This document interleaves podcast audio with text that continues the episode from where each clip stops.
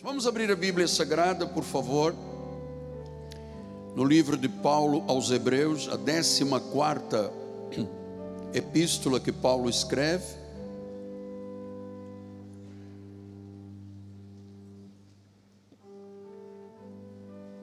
Capítulo 1, versículos, versículo 14. A Bíblia ensina a realidade dos anjos. Diz assim a palavra do Senhor: não são todos eles espíritos ministradores? Espíritos ministradores enviados para um serviço. E o serviço é grande, é amplo. Ele disse: a favor dos que hão de herdar a salvação. Temos anjos a nosso favor nos servindo. Vamos orar ao Senhor.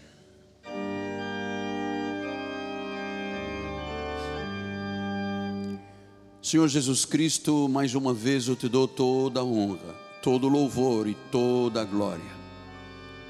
Tu és maravilhoso, Pai. Tu és bom.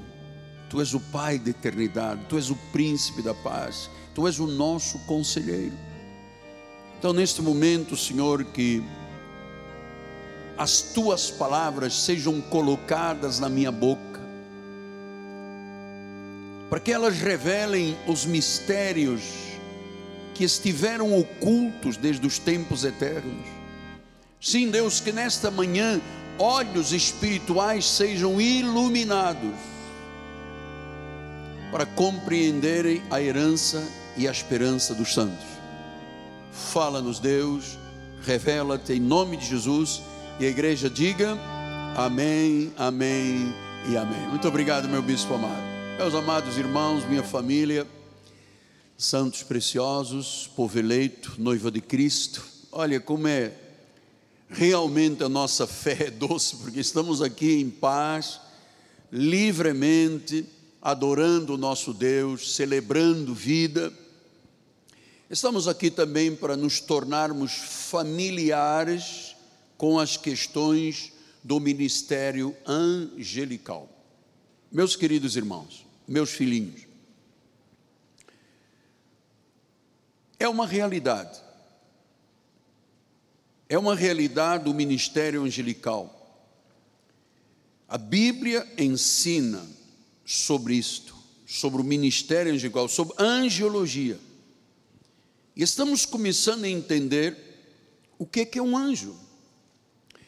No hebraico, a palavra é malak, do grego hagelos, do latim angelus, o anjo é um mensageiro. Ele é enviado por Deus, ele fala e age em obediência ao Senhor.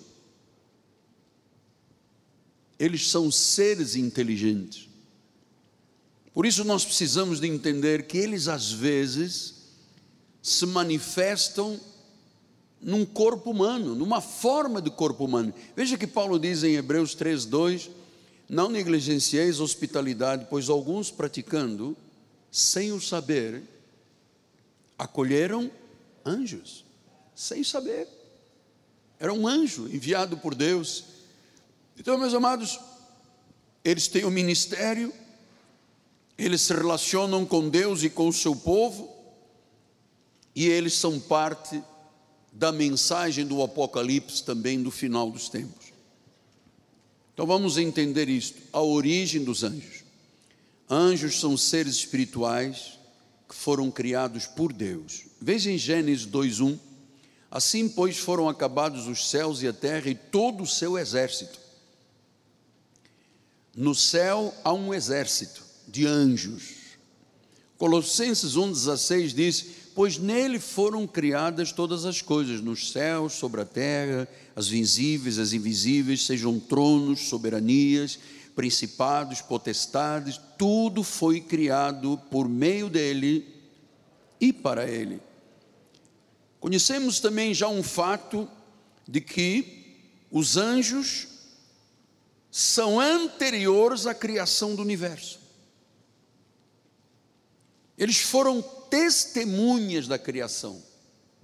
Lembre-se quando Deus quis formar o homem, ele disse aos anjos que estavam com ele: façamos o homem a nossa imagem, a nossa semelhança.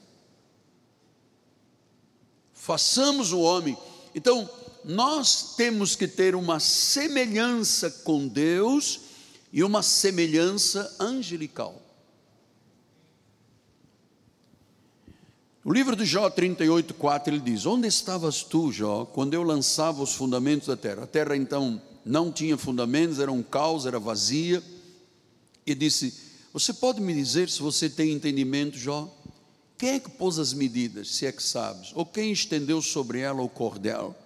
Sobre que estão fundadas as suas bases? Ou quem lhe assentou a pedra angular? Quando as estrelas da alva juntas, portanto, isto é antes da criação. Ele diz: alegremente cantavam.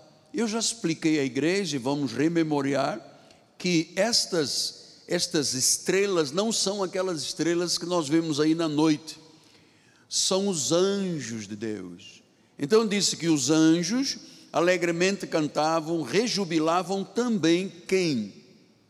Todos os filhos de Deus. Significa que todos aqueles que foram criados, os espíritos que foram criados para a salvação, estavam lá nesse momento. Você e eu estávamos lá, porque nós temos pré-existência. Porque diz que todos os filhos de Deus rejubilavam. Oi, como é que poderiam rejubilar se a terra era sem forma e vazia?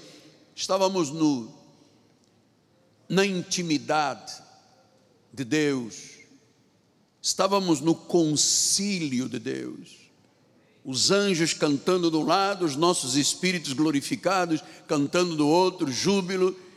Por isso é que eu estou lhe dizendo que nós precisamos de tornar este assunto muito familiar, porque este conhecimento nos ajudará muito na nossa vida, no nosso dia a dia. Então, o homem foi criado é, ligeiramente inferior aos anjos, ligeiramente. Ele diz isto em Hebreus 2, 5, 7. Pois não foi a anjos que sujeitou o mundo que há de vir, sobre o qual estamos falando? Antes alguém de certo lugar deu pleno testemunho, que é o homem que dele te lembras, ou o filho do homem que o visites. Ele disse: Fizeste um pouco menor que os anjos, de glória e honra o coroaste, e o constituíste sobre as obras das tuas mãos.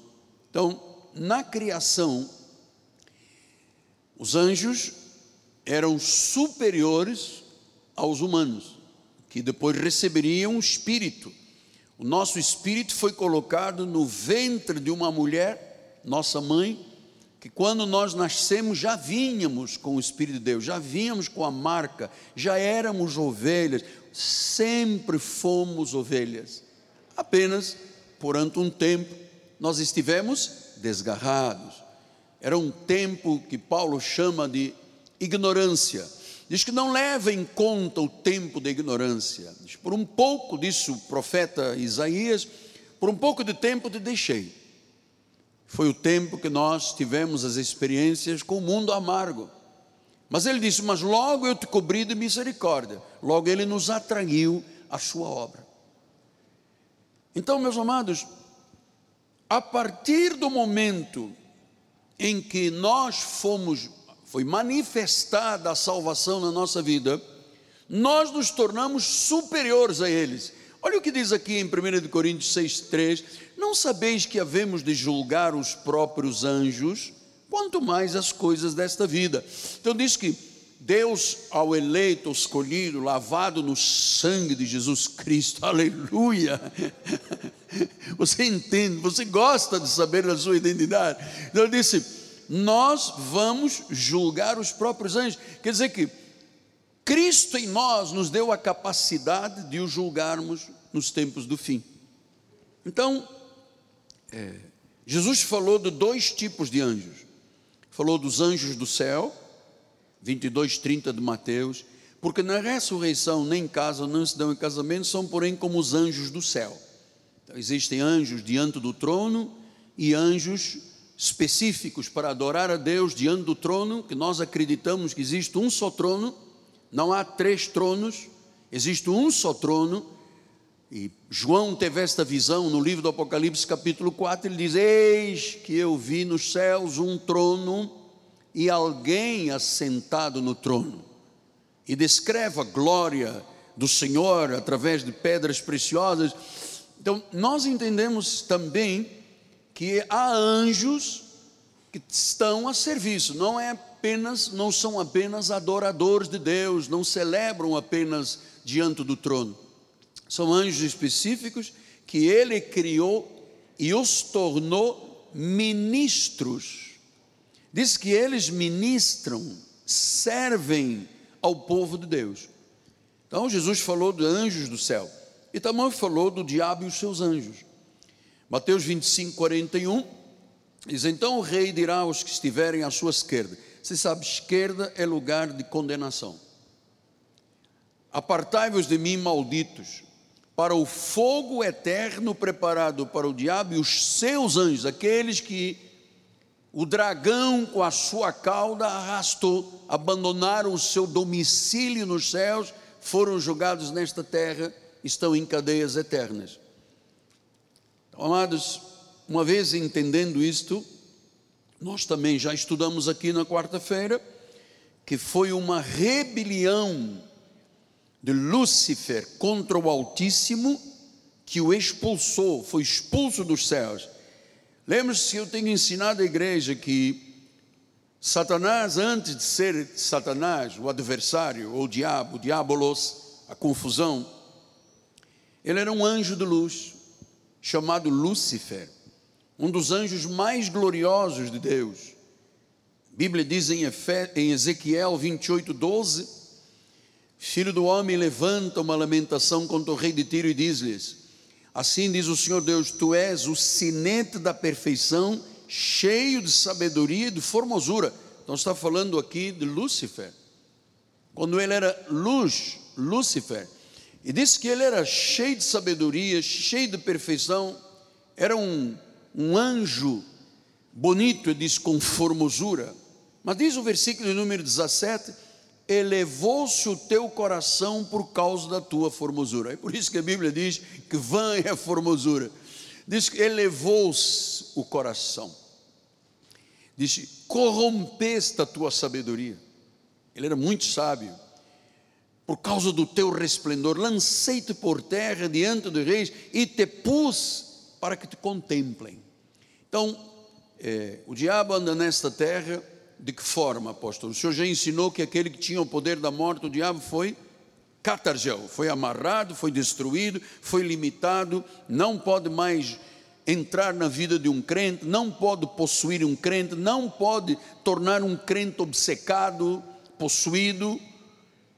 Então qual é a arma dele, apóstolo?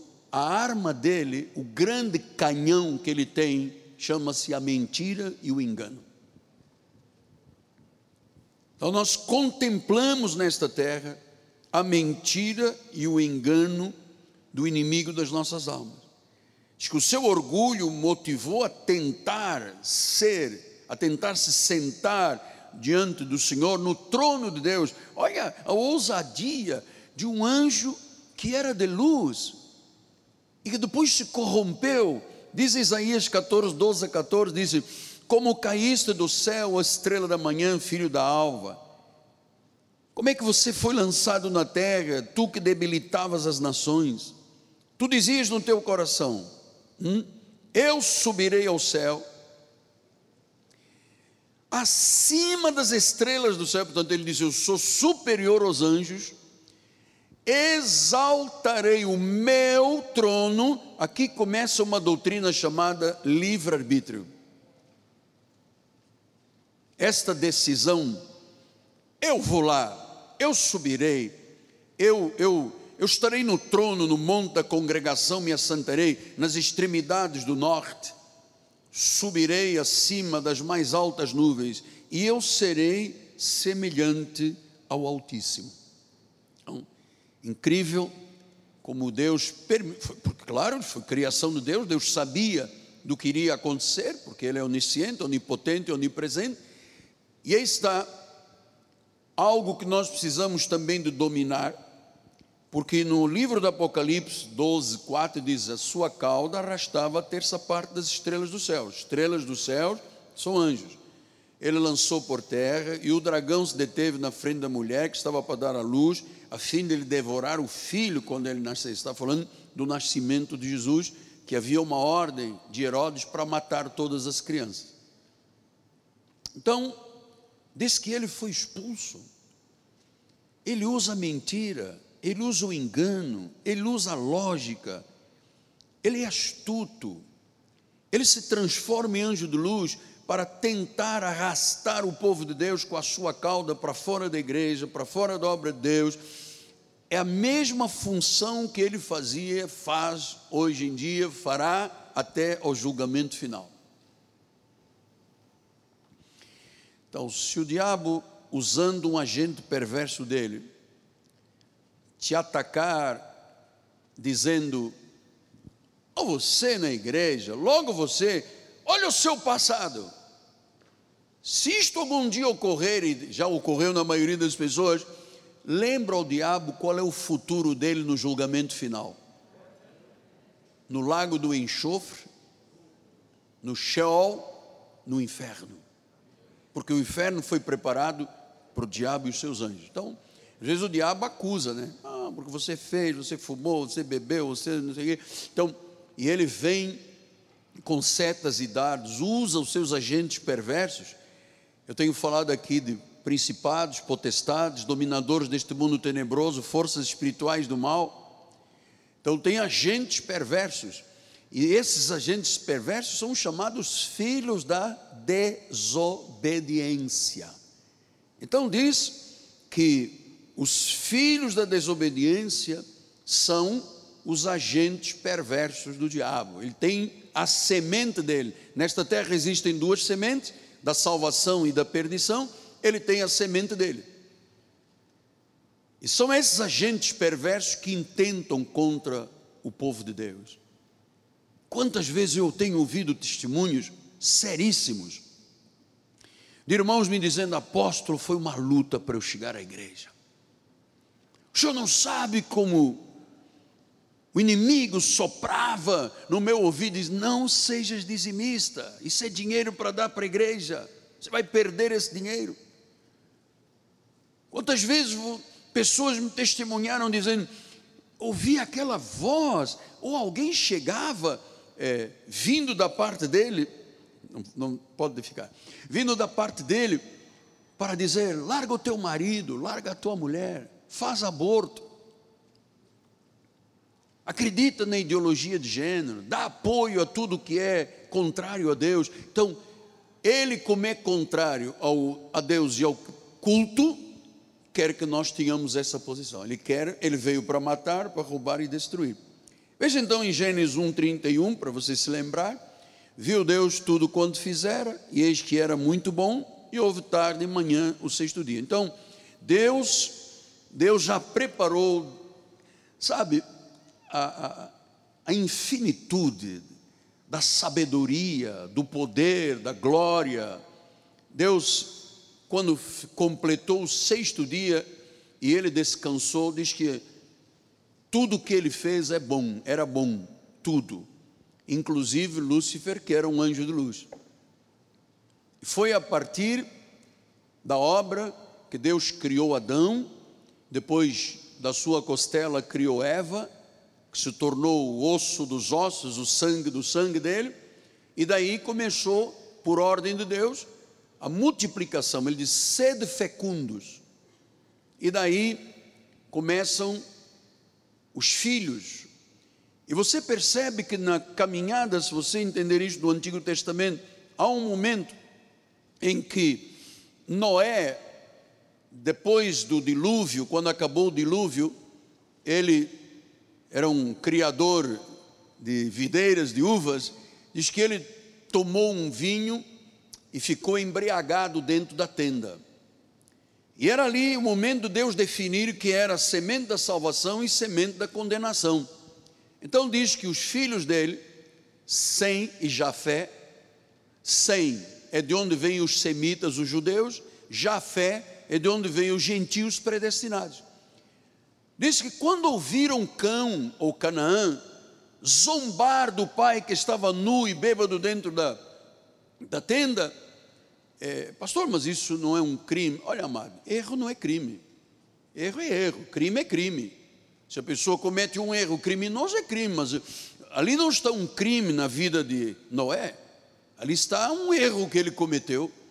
Então diz que os dois filhos mais velhos foram de costas e o cobriram, para que ninguém visse mais a sua nudez a sua embriaguez. E quando Noé saiu daquele momento de festividade da carne, é, ele disse: Cão, Canaã, tu serás maldito e servirás aos teus irmãos. Ali começa a semente da perdição. Na realidade, já tinha começado com Caim e Abel, com Caim, filho da perdição, e é dali que os povos. Então ele falou: amorreus, jebuseus, fariseus, há um monte de nome de eus. Tudo isso são sementes da perdição. Ok.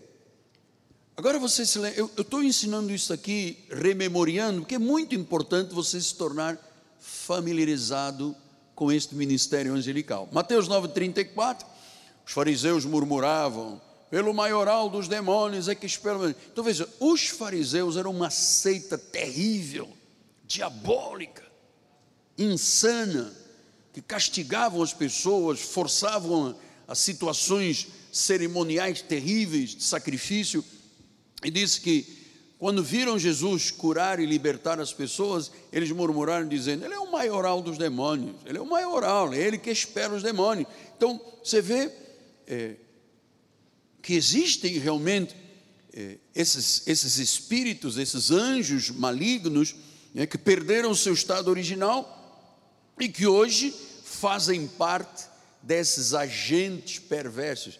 Você sabe, quando você vira uma pessoa com atitudes contrárias ao Senhor Jesus Cristo e à Bíblia, que é o que se vê na maioria dos lugares, porque o mundo tem 7 bilhões e meio de pessoas, só um bilhão e meio servem a Jesus, os evangélicos e os católicos. Então, quando você percebe isto, que nesta terra há pessoas, agentes perversos. Lembra o que Paulo diz? A nossa luta não é contra carne e sangue, não é é contra os principais. Então ele tem agentes perversos. E você sabe que eles têm tido muito êxito. Porque só no Brasil existem 16 milhões de pessoas desviadas do Evangelho. Pessoas que já foram tão felizes. Pessoas que cantavam, chegavam cedo às igrejas e que simplesmente, olha, 40% do povo de Deus durante a pandemia abandonou as igrejas. Nós queremos, inclusive, dizer a você, amado, se você tem uma comorbidade, não deixe ela ficar descompensada. É, porque às vezes a pessoa diz, ah, eu nem sabia que tinha diabetes e quando fui ver tinha 350 de açúcar. Não sei. Então, não deixe descompensar, cuide da sua saúde, cuide da sua vida, cuide desse templo do Espírito Santo. Cuide dele. Então, a tentativa de desviar, de afastar, a tentativa de é, cooptar? 16 milhões estão aí fora. E como é que a coisa começou? Às vezes a pessoa estava sentada ao lado do joio. Joio é a semente da perdição. Agora ouça, porque isto é tremendo, isto é revelação. A semente da perdição existe próprio Cristo disse que à meia-noite Satanás foi e semeou o joio. O joio é muito parecido com o trigo. Então, às vezes, você está ao lado de uma pessoa, claro, aqui neste ministério não há parte disso, porque não é impossível, que isto é uma igreja santa e pura, mas às vezes vem um crente que não é na realidade crente, ele é um agente perverso, um joio, e diz: Você vai à igreja? Você não está vendo que igreja não. Você pode ter igreja em casa, usa uma Bíblia em casa. Ô oh, cara, usa uma Bíblia em casa. Você vai à igreja para quê? Não é necessário. Usa as mídias sociais. Então você que tem comorbidade, cuide-se, até que seja regenerada esta situação, restaurada a tua saúde. Mas quantas pessoas? 40% do nosso povo ainda não voltou. Porque se voltassem, nós teríamos que arranjar telões pelo terreno todo, porque nós temos aqui 15 mil membros.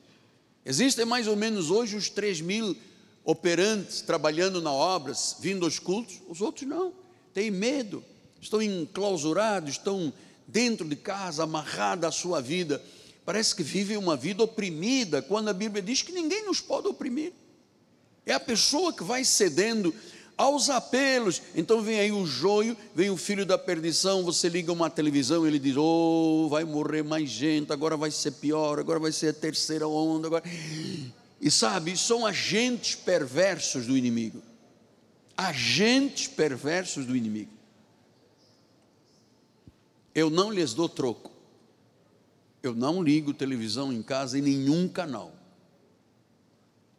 Nós usamos as redes do Netflix, enfim, as coisas que são disponíveis, não, mas ouvir um estrategista tentando dividir o nosso povo, um estrategista, um especialista que tem a última palavra, que é o rei da cocada preta, que é o último biscoito do pacote, é a fina flor do abacateiro. Ele vem e diz: Olha o que vai acontecer, porque os especialistas disseram. E então atormentam a vida de uma nação inteira.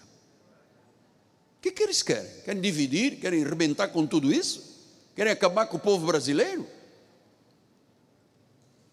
Nós temos um Deus, nós temos um Senhor absoluto,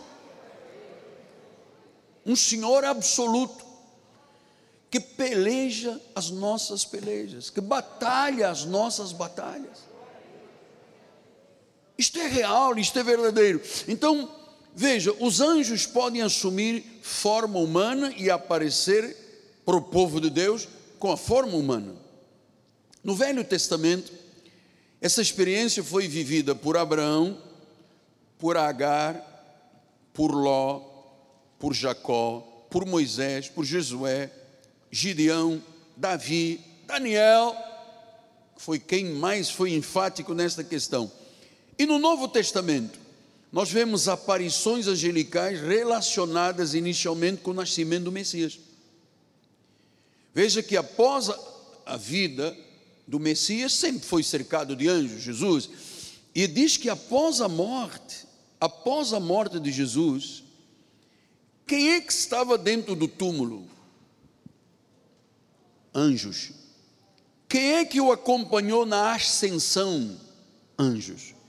Quando ele voltar, ele voltará com anjos. Eu tenho, eu tenho que ter familiaridade com isto.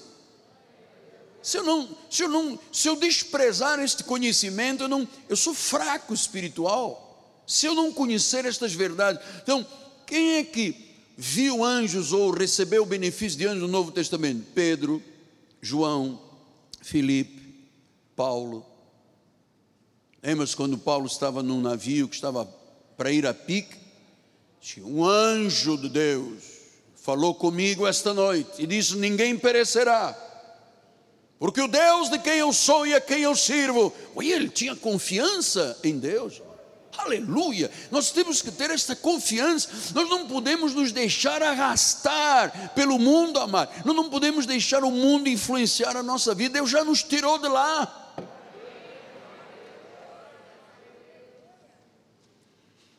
Então, quando assumem a forma humana, aparecem como uma pessoa qualquer, normal. Em Gênesis 18, 2, só para você lembrar.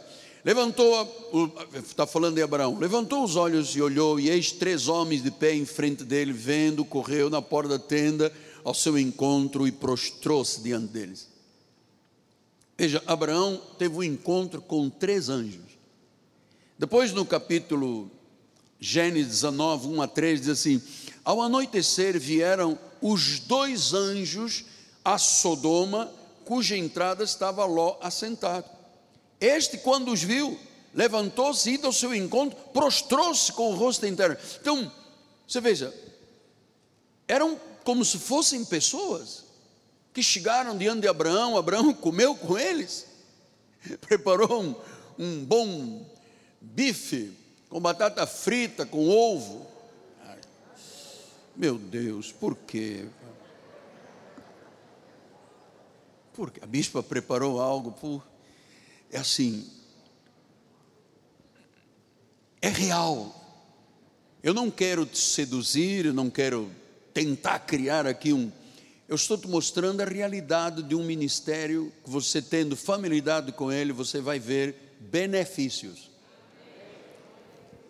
Então, disse E agora, meus senhores, vindo para a casa do vosso servo, pernotai nela, lavai os pés, levantar-vos-ei de madrugada, seguireis o vosso caminho. Respondereis: Não, nós não passaremos a noite na praça.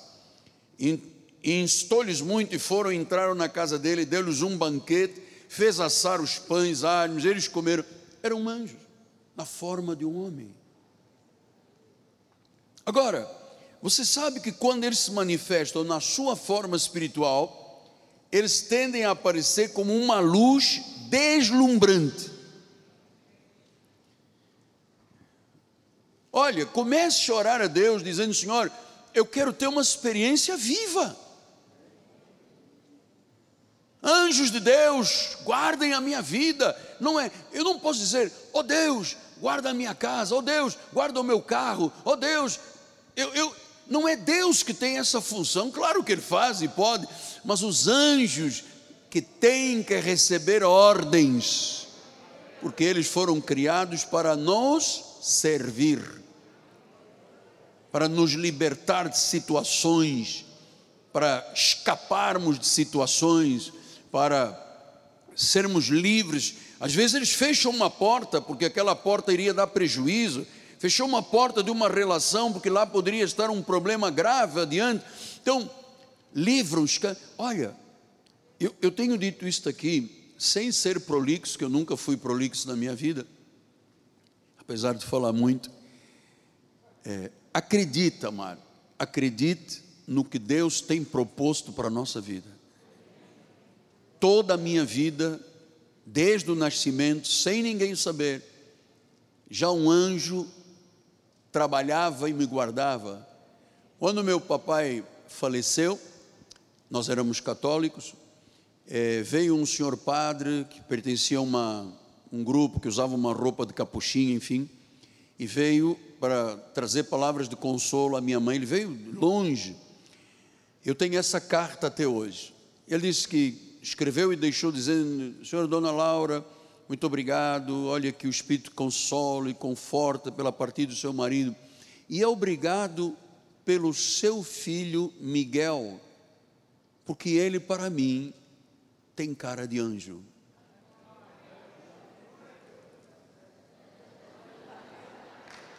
Glória a Deus! Glória a Deus! Então, como nós fomos feitos à imagem e semelhança de Deus, com medida angelical, você tem cara de anjo. Tem anjo branco, anjo preto, anjo amarelo, anjo chinês, enfim, tem toda. Nós somos espíritos angelicais. Então, quando eles se manifestam com uma luz, vamos ver isto em Mateus 28. Olha lá, no final do sábado, ao entrar no primeiro dia da semana, Maria Madalena e outra Maria foram ver o sepulcro. E eis que houve um grande terremoto, porque um anjo do Senhor desceu do céu, chegou-se, removeu a pedra, assentou-se sobre ela, e o seu aspecto era como um relâmpago, a sua veste alva como a neve. Então, quando as duas Marias entraram no túmulo, eles viram um relâmpago, eles viram uma imagem deslumbrante de luz, vestida, tinha roupas alvas, brancas, era um relâmpago. Então os guardas tremeram apavor, espavoridos e ficaram como se estivessem mortos. Caíram pelo poder de Deus. Olha que lindo isso aqui. Lucas 15, 10 diz: Eu vos afirmo que, de igual modo, há júbilo diante dos anjos de Deus por um pecador que se arrepende. Então, quer dizer, os anjos têm um sentimento tão grande de amor para com o povo de Deus que quando um pecador se arrepende, diz que os anjos têm júbilo. Pastor, mas isso não é uma utopia, nós estamos no século 21, a tecnologia tão avançada, a ciência. Oi, tecnologia e ciência sabe que quem criou tudo isso foi Deus, para já, só para já. Mas nós, nós temos um mundo, amados, nós, Paulo diz: nós não somos deste mundo, nós estamos aqui numa peregrinação, nós estamos aqui de passagem. Quando os dias se completarem, todos nós voltaremos ao seio de Abraão. Então, diz que quando um, uma pessoa se arrepende, muda de vida, quando a pessoa tira o pé da lama, eu estava conversando com uma bispa que eu amo muito, e ela me dizia esta manhã, chorando, eu entrei nesta igreja, na lama, alcoolizada, tinha dois filhos para criar, eu não existia, não conheço nem a minha mãe. Ele disse: Eu entrei um dia lá na igreja em piedade e eu vi o amor que o Senhor tinha com as pessoas, e ela hoje é uma bispa da igreja. Mas veio de lá, como todos nós viemos, cada um tem uma história e cada um de nós tem um testemunho. Então, é, verdadeiramente, quando você vive na obra de Deus, quando você se arrepende, arrepender, você sabe, pecado significa errar o alvo. Arrependimento significa reconciliação, a volta para Deus. Então o indivíduo pode estar no pó, no monturo, na aflição, pode estar lá no pior da sua vida.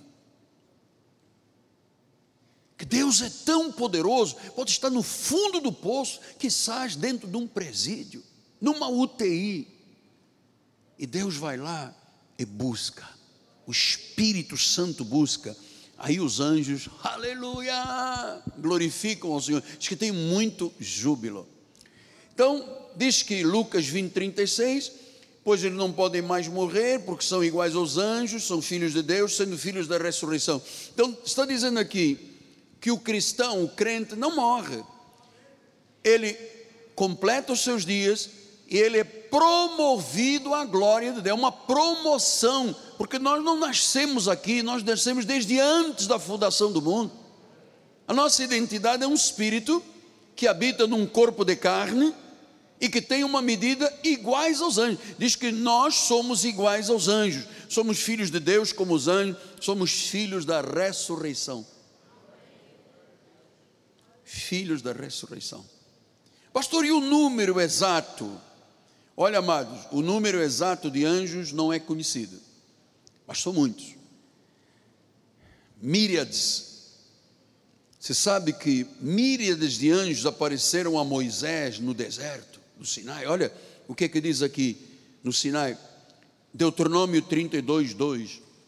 Diz, pois o Senhor veio de Sinai, lhes alvoreceu e Seir, resplandeceu desde o monte Parã, e veio das míriades de santos à sua direita, havia para eles o fogo da lei. Então, míriades de anjos apareceram a Moisés. Davi viu míriades de anjos. No Salmo 68, 17 diz: Os carros de Deus são 20 mil, sim, milhares de milhares. No meio deles está o Senhor, e o Sinai tornou-se um santuário. Diz que é milhares de milhares. Milhares de milhares quer dizer mil milhões. Então, qual é o número, amado? É muito amplo. Veja no Apocalipse 5,11 como é que ele diz: Vi e ouvi uma voz de muitos anjos ao redor do trono, dos seres viventes, dos anciãos, cujo número era de milhões de milhões e milhares de milhares. Gente, eles estão a nosso serviço, eu não os vejo, mas às vezes podem ter forma corpórea, porque Paulo disse: você às vezes recebe uma pessoa em casa, é um anjo. Eu acredito que a senhora, que hoje é uma bispa da nossa igreja em Portugal, irmã Henriqueta, irmã Henriqueta não é apenas uma mulher, é um anjo de Deus. Foi ela que foi àquele hospital militar todos os dias, levaram a comida para o Miguel, levar a palavra, levar a oração, levar a fé. Quem faz isso senão um anjo? E Deus nos cerca com anjos. Você é empresário, saiba que tem lá um anjo poderoso, não é um barroco, um anjinho barroquinho, bochechudinho, rosinha, com cabelinho aneladinho. Não, mas não acredite nesse tipo de anjo. Anjos são seres labaredas de fogo poderosos que servem, que livram, que fazem o povo de Deus ver livramentos, amado. Livramento, você tem essa experiência? Quantas vezes eu tenho ouvido pessoas dizendo, apóstolo, na hora em que eu ia, alguém me trouxe para trás, se eu teria morrido. Foi um anjo. Mas como é que o senhor ousa dizer que foi um anjo? Eu ouso dizer, porque eu tenho experiência, já os vi muitas vezes. Eu, na sexta-feira, o meu filho pediu que eu fosse levá-lo à academia. Disse, pai, eu vou fazer 45 minutos, uma hora e me espera. Eu esperei. Ele saiu do carro. Quando, amado, isto é real. Eu não preciso estar aqui enfeitar nada. Não é meu, não é minha, meu verbo, não é esse. Mas quando eu olhei para o lado, tinha dentro do meu carro, como um vulto glorioso, a presença de um anjo.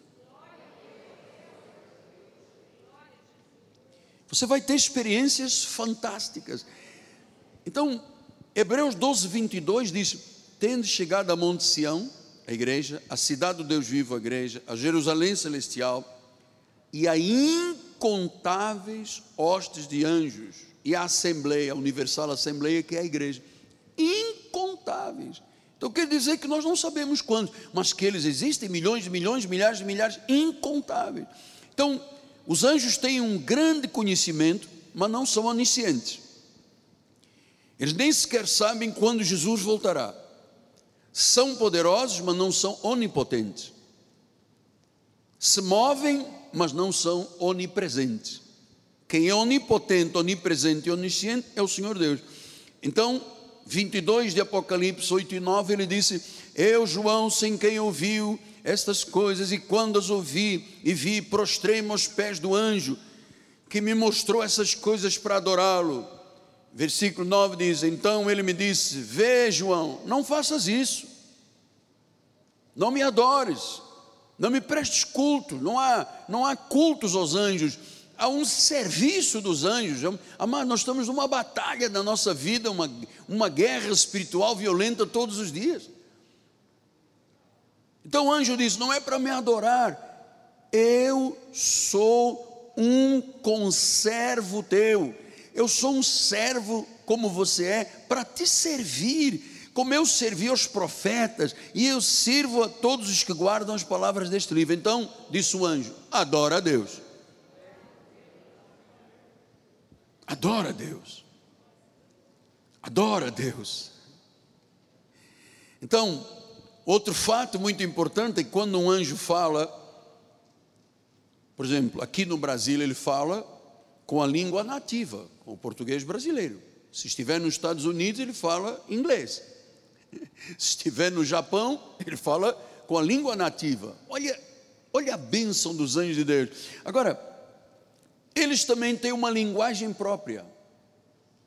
Diz no livro de 1 de Coríntios 13, 1, ele disse: Ainda que eu fale a língua dos homens e dos anjos, se eu não tiver amor, eu vou ser como bronze, soa e como símbolo que Diz que se eu falar a língua dos anjos, e você sabe quando as pessoas falam em línguas espirituais, elas estão falando em línguas angelicais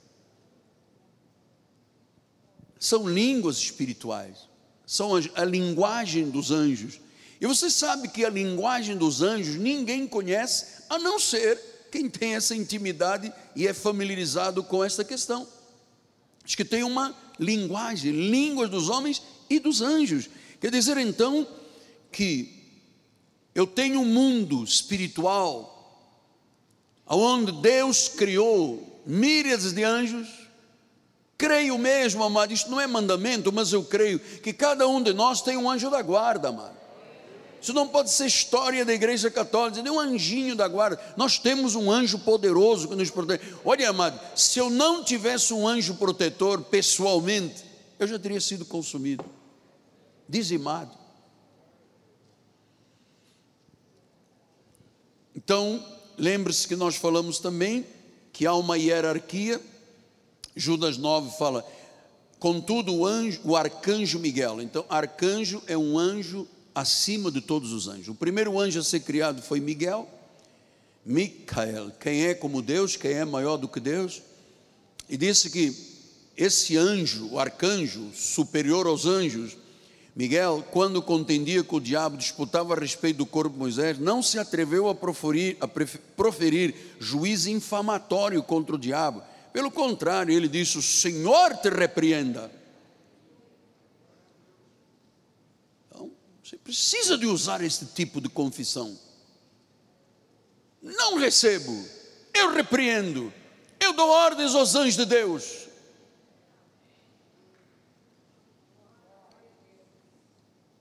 Eu dou ordens aos anjos que ministrem em meu favor da minha casa, da minha família da igreja. Eu tenho um pedido todos os dias a Deus que à volta desse templo haja milhares de anjos protetores, nessa área toda aqui, porque isto é terra santa. É terra santa. Ele guarda os filhos de Deus. Daniel 12:1 ele disse: Nesse tempo se levantará Miguel, o grande príncipe, o defensor dos filhos do teu povo. Quer dizer que nós temos anjos defensores dos filhos do teu povo, ou seja, defensores da igreja, do povo de Deus.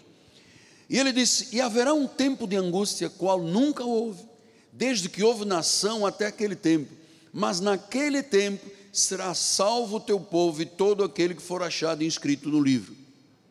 Então diz que ele é o defensor, anjos que defendem os filhos de Deus, o povo de Deus, num período de grande angústia. Amados, esta profecia de Daniel está se cumprindo hoje, nestes dias, há um ano. Um tempo de angústia como nunca houve. Então diz que será salvo nesse tempo de angústia o povo de Deus, aquele que está inscrito no livro da vida. E Deus não é escrito, porque escrito pode apagar, é inscrito, como se você tivesse um canivete numa madeira e fizesse ali o teu nome. Deus inscreveu o nome do livro da vida e disse: Olha, de maneira alguma eu apagarei o teu nome, de maneira alguma. Pelo contrário, eu confessarei diante do Pai. Então diz que são guardas dos filhos de Deus. Leia a palavra de Hebreus novamente, 1,14, são os espíritos ministradores foram enviados a serviço dos que hão de herdar a salvação. Então, nós vamos começar, amados, a dar ordens aos anjos em todas as áreas da nossa vida. Já recomendei aqui, se você for fazer um negócio, uma compra, uma venda, um negócio, se você for fazer uma viagem, se você enfrenta perigos, se você tem obstáculos, se você tem causas na justiça, se há causas de injustiça contra a tua vida, você que anda de ônibus, BRT, ou você que está passando por uma tribulação, nesses momentos maus, no dia mau, então nunca faça nada sem primeiro orar ao Senhor. Orar ao Senhor. Bota o joelho. Pastor, mas eu sou dono de uma fábrica. Bota o joelho no chão. Curve-se diante do Pai. Humilhe-se diante de Deus e Ele te exaltará. Agora começa a dizer que eu banco, eu sou e tal. Amado, Deus não exalta, Ele humilha o soberbo. Você está entendendo? Ele humilha o soberbo. Ele exalta o humilde, o que se humilha na presença dele. Então, não faça, na, desde agora estou esta é a quinta mensagem, eu estou ensinando. Não faça nada, não comece a andar no seu carro, não entre no ônibus, não faça negócio sem uma oração e uma ordem aos anjos. Se o joio chegar no teu caminho, amado, se um filho da perdição chegar para te tentar, traduzido e transformado em anjo de luz, essa oração que você fez e essa ordem que você deu aos anjos te livrarão. Te livrarão. E eu queria terminar 43 versículos, coronel. O senhor contou hoje? 43, é verdade. Salmo 91, 11 a 14. Porque aos seus anjos dará ordens a teu respeito. Aleluia. Aleluia. O Senhor dá ordens aos anjos a nosso respeito. Eu creio nisso, amado. Eu creio nisso quando eu estava construindo a catedral e, enfim, a cidade. Eu às vezes saía daqui três horas da manhã, a pé. Chegava lá na freguesia, dormia um pouquinho, tomava e voltava. Chegava aqui às seis e meia, saía às vezes duas horas da manhã, três horas da manhã, andava aqui a pé. Nunca ninguém me tocou. Porque Deus dá ordens aos seus anjos para que te guardem em todos os teus caminhos, todos. No caminho para a igreja, no caminho para casa, no caminho para o trabalho, no caminho da tua viagem. Olha, se você entrar dentro de um avião, sempre glorificando a Deus, faça oração e diga aos anjos: sustentem, sustentem essas asas desse avião. Você sabe que o avião não tem asa dura, né? As asas são flexíveis, não quebrariam com a turbulência. Mas dê ordens aos anjos. Ele disse: O Senhor aos seus anjos dará ordens a teu respeito e guardem todos os teus caminhos. Versículo 12. Os anjos te sustentarão nas suas mãos, para não tropeçares em alguma pedra. Quer dizer que nós somos sustentados pelos anjos. Às vezes o inimigo põe uma pedra, faz um trabalho aí no meio do nosso caminho, uma obra maligna, e os anjos chegam e dizem: opa, eu te sustento, você não vai tropeçar naquela situação. Aleluia. Quem crê, quer, crê. Quem não crê, deixa de viver estas verdades. Versículo 13: Pisarás o leão e a áspide, calcarás os pés, o leãozinho e a serpente. Olha o poder que está na nossa vida, amado. Usa a sua fé, acredite. Fé é certeza, fé é convicção. Deus disse: A mim se apegou com amor, a Deus nos apegamos com amor, e o Senhor livrará, por-nos-á a salvo. Sabe por quê? Porque nós não somos desconhecidos para Deus. Nas palmas das mãos de Deus há um nome que é o teu e o meu. O profeta disse: Olha, se eventualmente uma mãe abandona um filho, tem gente que tem filho, bota num saco de sendas e vai botar no lixo um filho, joga na rua para alguém pegar. Isso não é bem uma mãe. Enfim, foi um corpo que deu à luz. Mas diz: se uma mãe abandonar um filho, Deus diz: Eu nunca te abandonarei. Nunca. Então eu queria deixar a última palavra. Apegue-se com amor a Deus.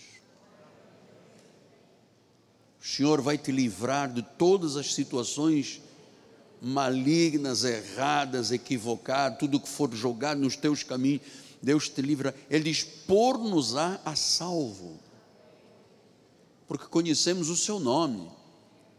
Ele é o Todo-Poderoso, Ele é Rei de Reis, Senhor de Senhores, Ele é o cabeça da igreja, Ele é a verdade, Ele é a videira verdadeira, Ele é o caminho, a verdade e a vida.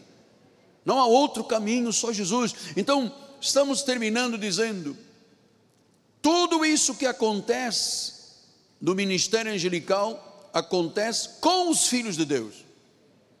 E eu queria terminar lhe dizendo: se eventualmente com todo respeito, sem constranger ninguém, porque também não é a minha forma de agir, porque eu também já estive sentado aí, eu sei que o pastor às vezes quer constranger as pessoas, não é o meu modus operandi, não é o meu modus vivendi. Mas se alguém aqui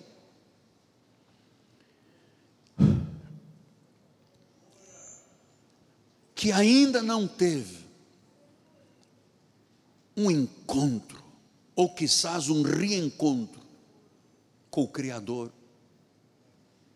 Deixe-me dizer-lhe como anjo da sua vida. Não saia daqui hoje sem você dizer: Senhor, eu te recebo como meu Senhor e Salvador. Eu me curvo diante da tua majestade, da tua magnificência. Tu és o meu Senhor. Eu creio com o coração, eu confesso com a boca. A Bíblia diz que quem faz isto é salvo e Deus lhe dá o poder de ser chamado, o poder de um filho de Deus. Então não saia. E eu termino agora também, porque já disse três vezes que teria terminar. É assim: se alguém entre nós ou nas mídias que é uma pessoa diz: Eu sou crente, mas eu não tenho muito compromisso com Deus, eu não. Eu, sabe, pastor, eu, é assim, eu venho de vez em quando à igreja, tá mais para minha consciência ser acalmada, mas eu ainda tenho um pouco, um pé na igreja e um pouco no pé no mundo. Um pé no mundo, você estará suscetível de um ataque destruidor. Um pé no mundo, um pé na igreja, não. Os dois pés na igreja. Na rocha. Os dois pés. Coração 100% de Jesus. Então hoje é o dia, se tu ouvires a voz do Senhor, não endureças o teu coração como fizeram aqueles no deserto. Creia no Senhor dos Senhores, no Rei de Reis. Creia, Pai amado e bendito, mais uma vez, humildemente eu me curvo na tua presença. Nada sou, nem seria, nem serei, nem fui, se Deus, o Senhor Jesus, não me resgatasse da morte não me desse vida. E é isso que tu fazes ao povo de Deus, que hoje atraíste esta casa e tu fizeste uma obra muito grande na vida de todos. Glorifico a Deus pela obra que o Senhor fez na minha vida neste altar. Glorifica a Deus pela obra que Ele fez na tua vida esta manhã, que terá efeitos eternos. Deus está lutando por nós e ele já triunfou. Amém?